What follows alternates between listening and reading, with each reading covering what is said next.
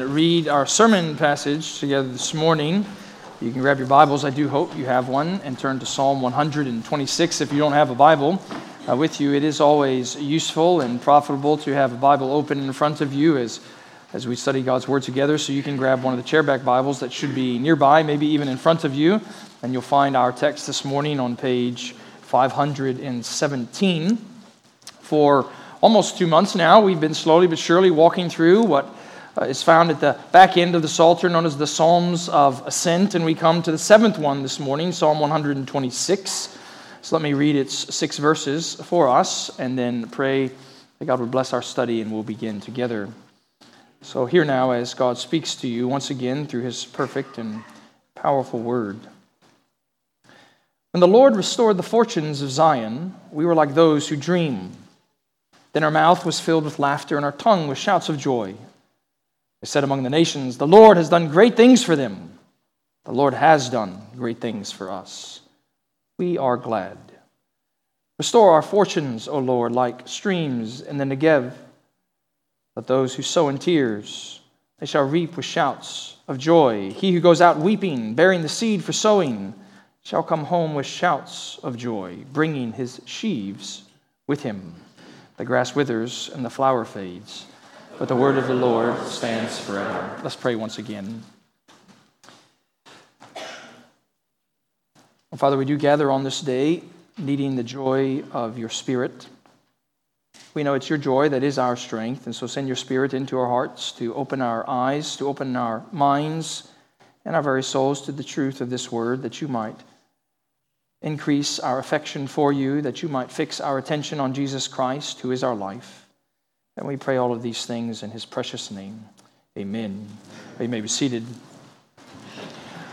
A few years ago, I had the delight to visit a church that not terribly long ago was, for a brief moment in church history, one of the most famous churches in the English speaking world.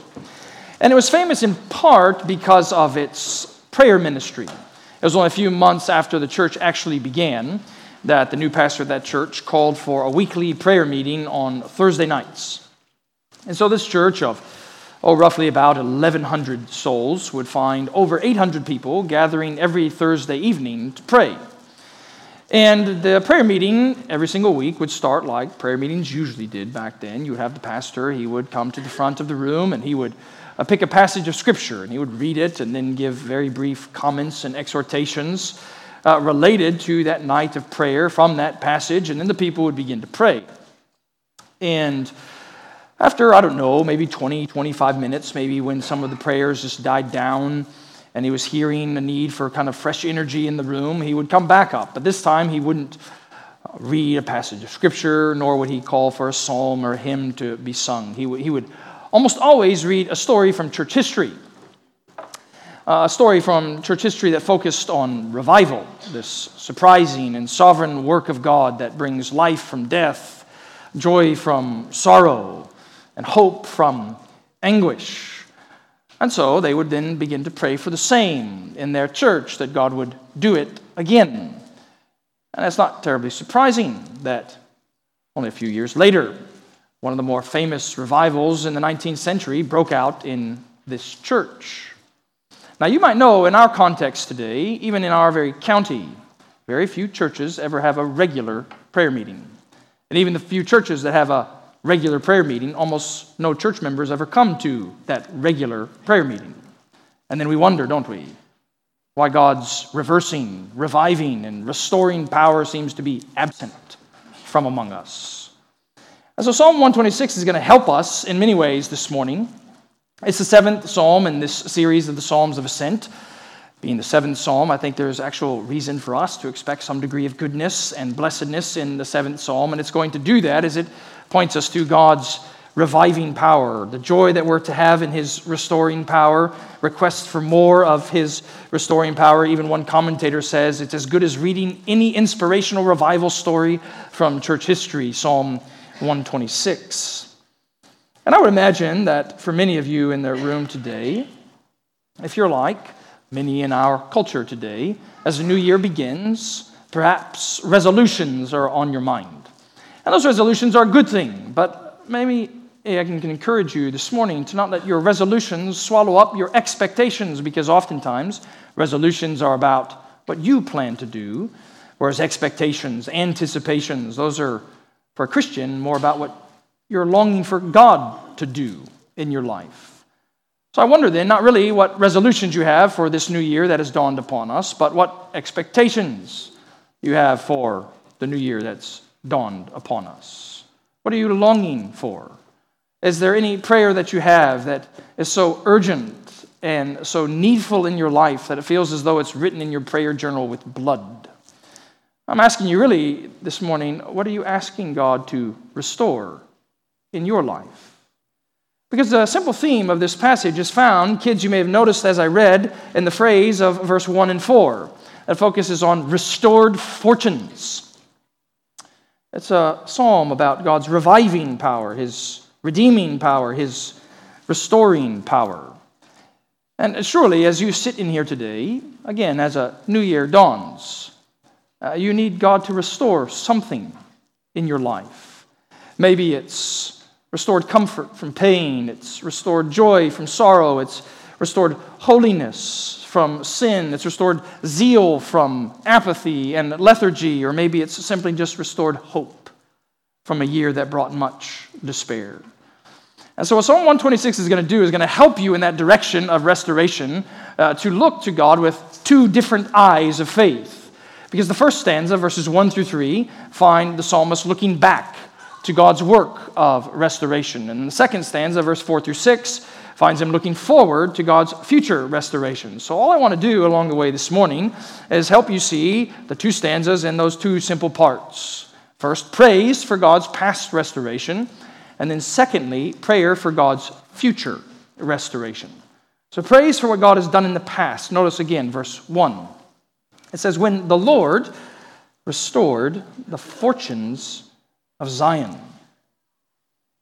Now, it's language that almost in the original says something to the degree of when the Lord turned a turning again.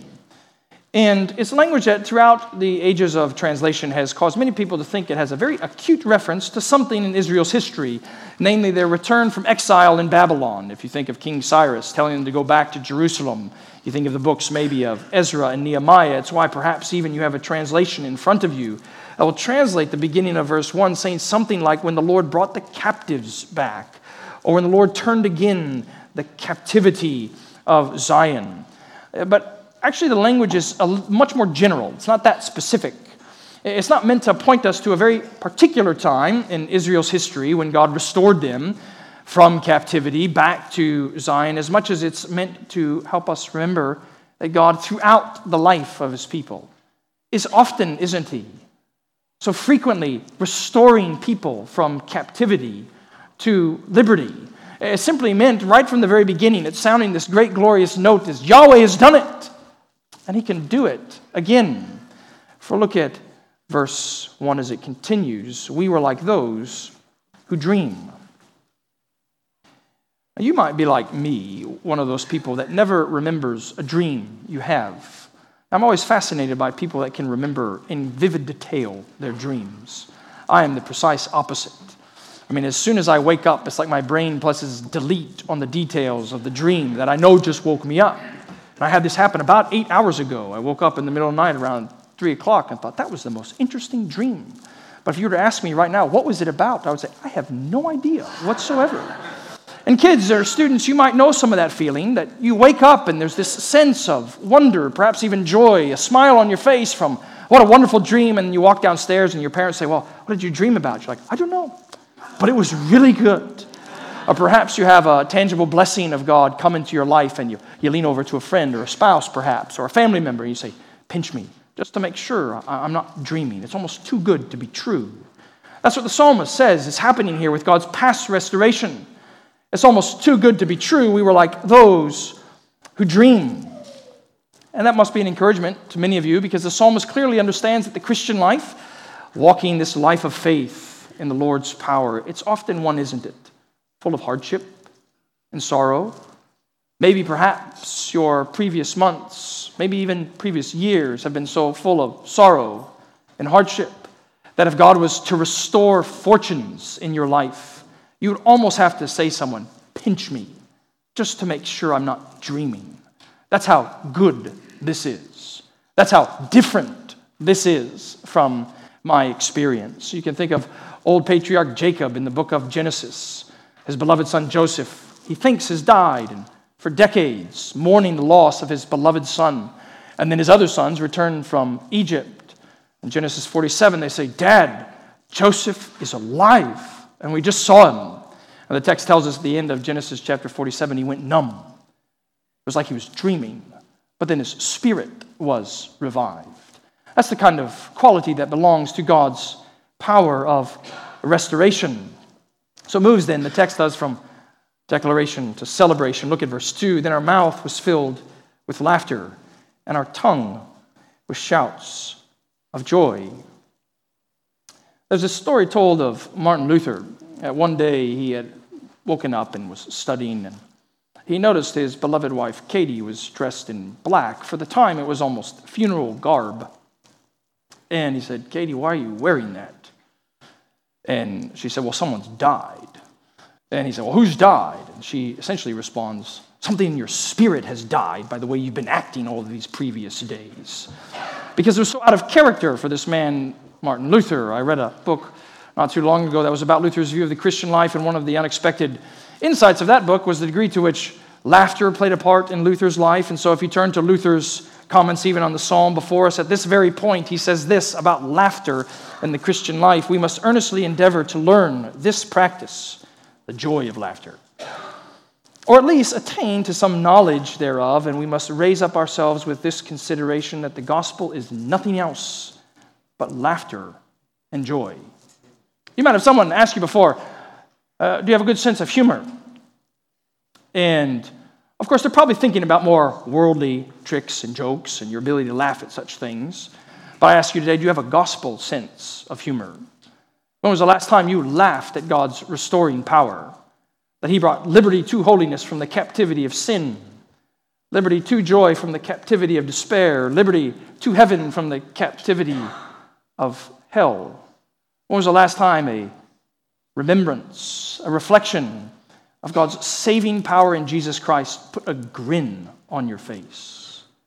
Perhaps even cause your soul to chuckle that this Savior would save a sinner like you. Laughs, joy. It's not just the wonder of the redeemed. Notice it's a wonder to the watching world. The end of verse 2 Then they said among the nations, The Lord has done great things for them. It's possible that the end of verse 2, it could be that the nations are looking in on what God has done among his people and are so captivated by it that they're responding with faith and repentance. Look what Yahweh has done among his people. But it's probably more likely that they're just giving a simple statement of fact. Look what the Lord has done. That's kind of amazing, isn't it? Really doesn't make any sense, but there's no faith or belief in it. It's not unlike what often happens with modern medicinal miracles, or perhaps a medical staff or a doctor says, It doesn't make any sense It means miraculous according to the science, but it's incredible, isn't it, that this person's been restored?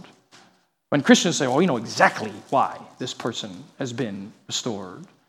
But you'll notice even the nations in verse 2 underscoring the centrality of God's sovereignty that the Lord has done great things for them.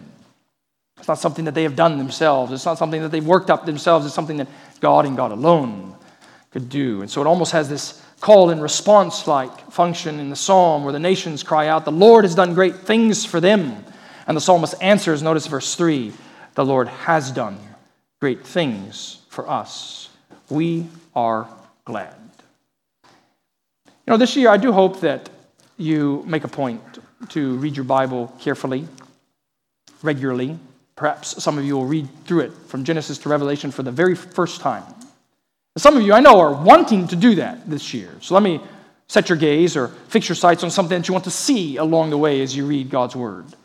Notice all of the occasions that when God's people come to the Lord in faith, when they belong to Him in trust and sincerity, their ordinary experience in time will always be God's restoring power.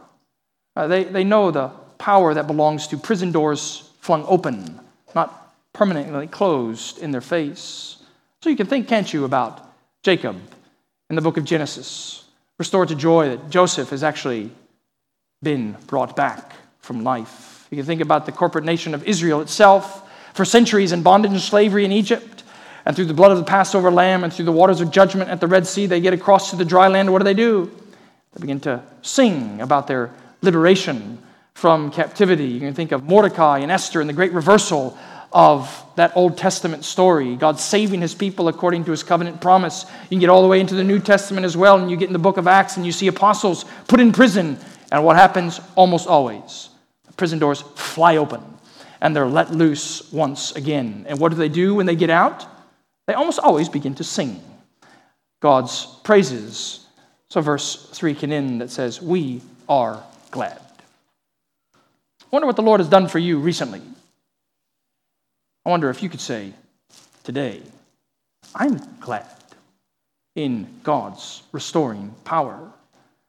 But the usefulness of this psalm is not just in that he's reflecting, remembering what God has done in the past, but also requesting for more of it in the future.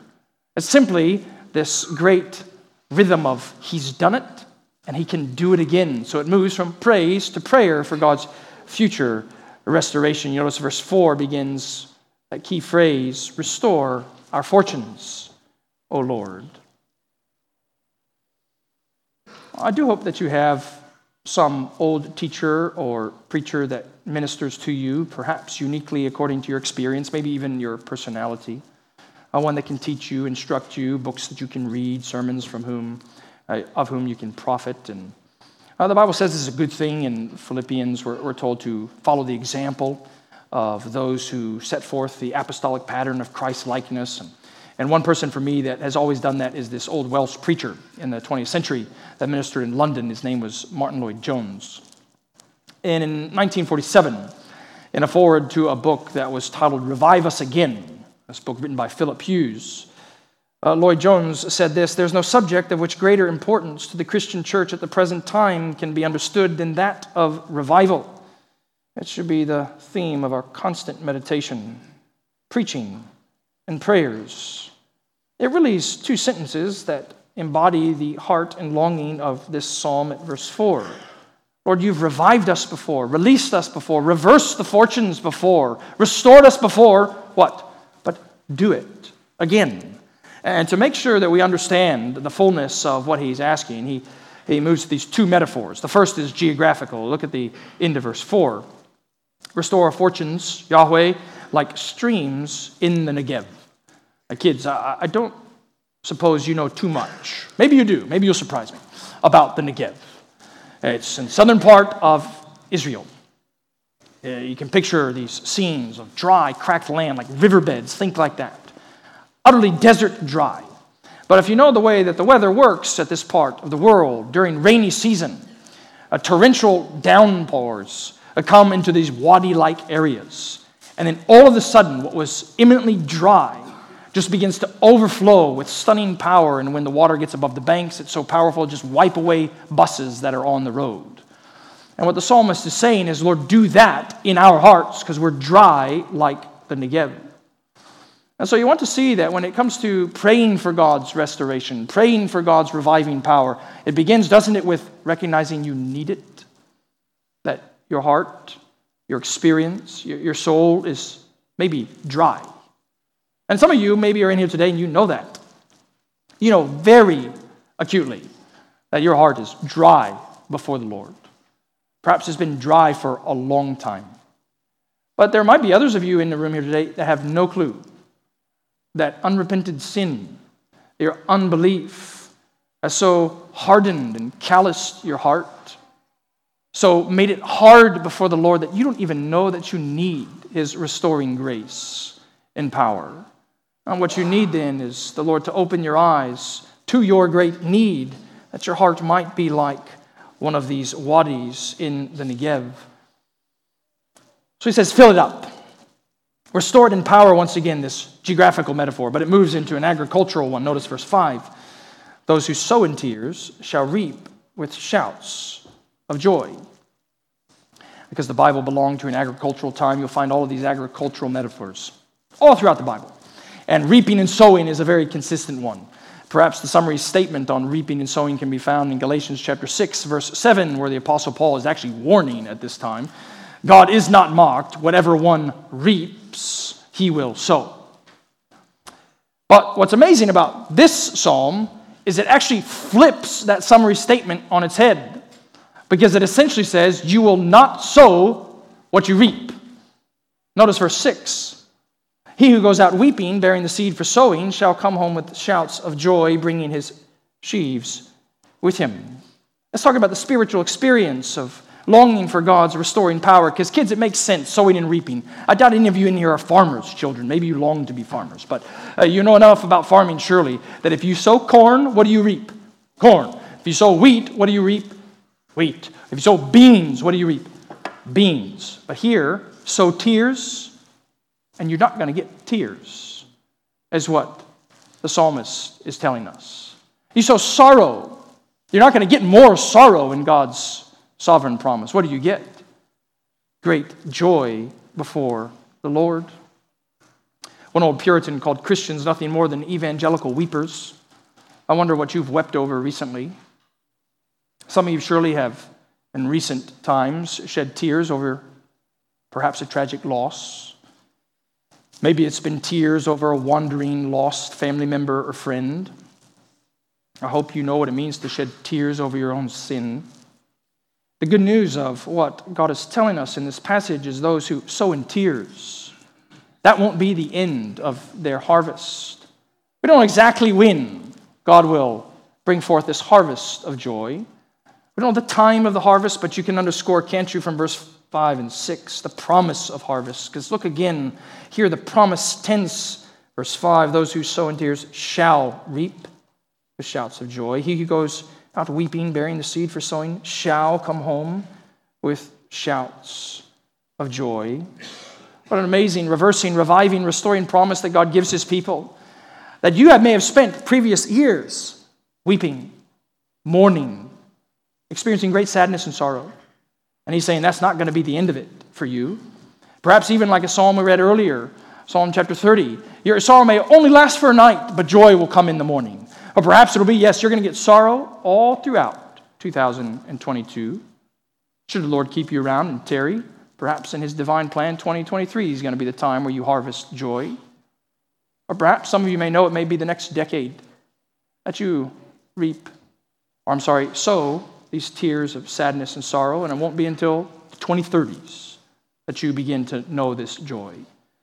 But the great promise that belongs to God's people is the guarantee that at some point sorrow will no longer be your constant companion.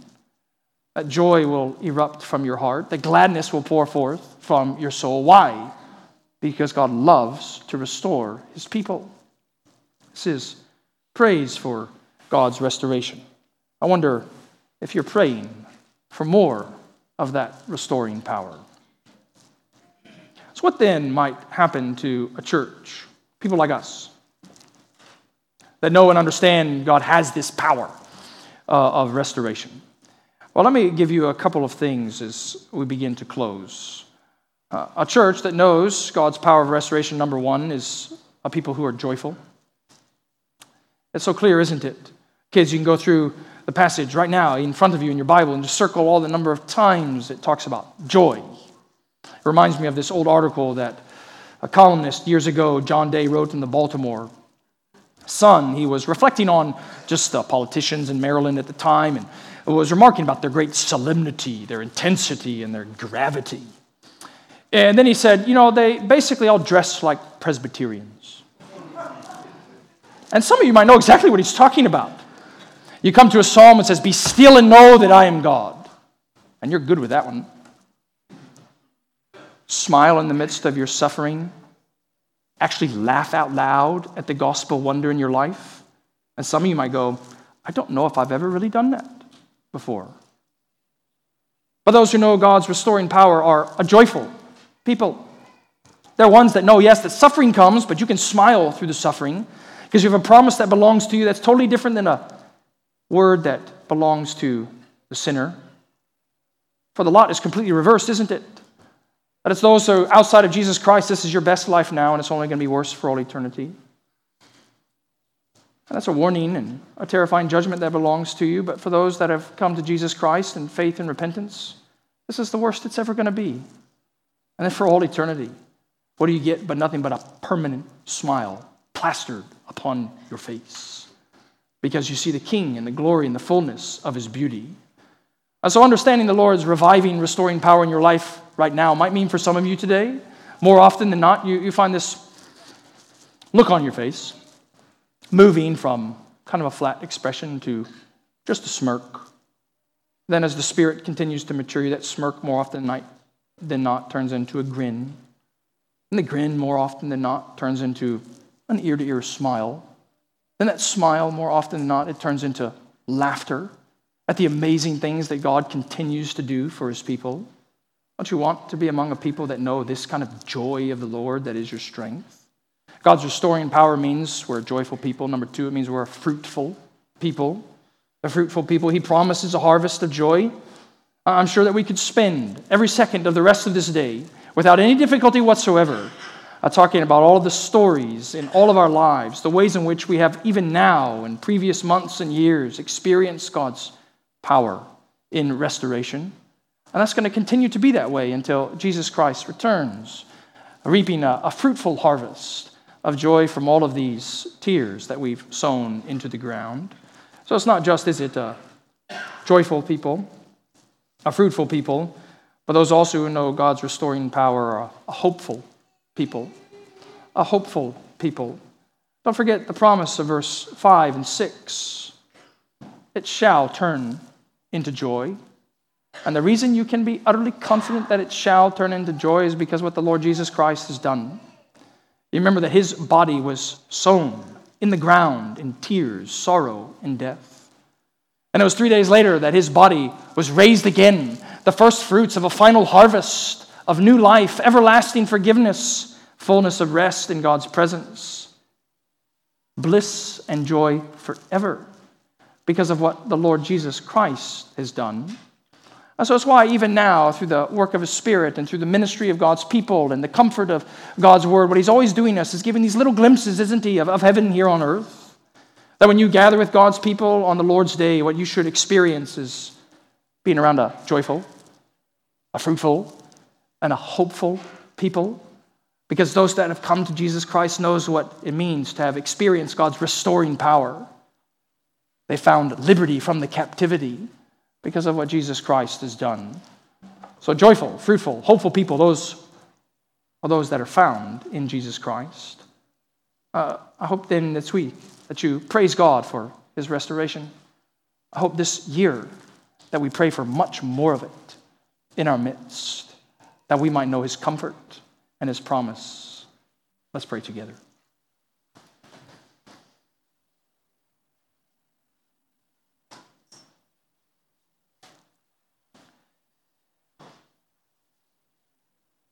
Uh, Father, we ask that you would forgive us for the ways in which we don't anticipate or even expect you to do great things among us. We do long with the psalmist that this year would be a time in which you would restore our fortunes,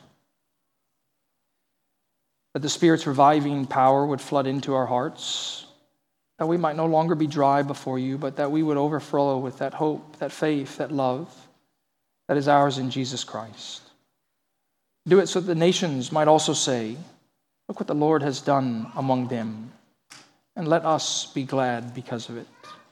And we pray it all in Jesus' name. Amen.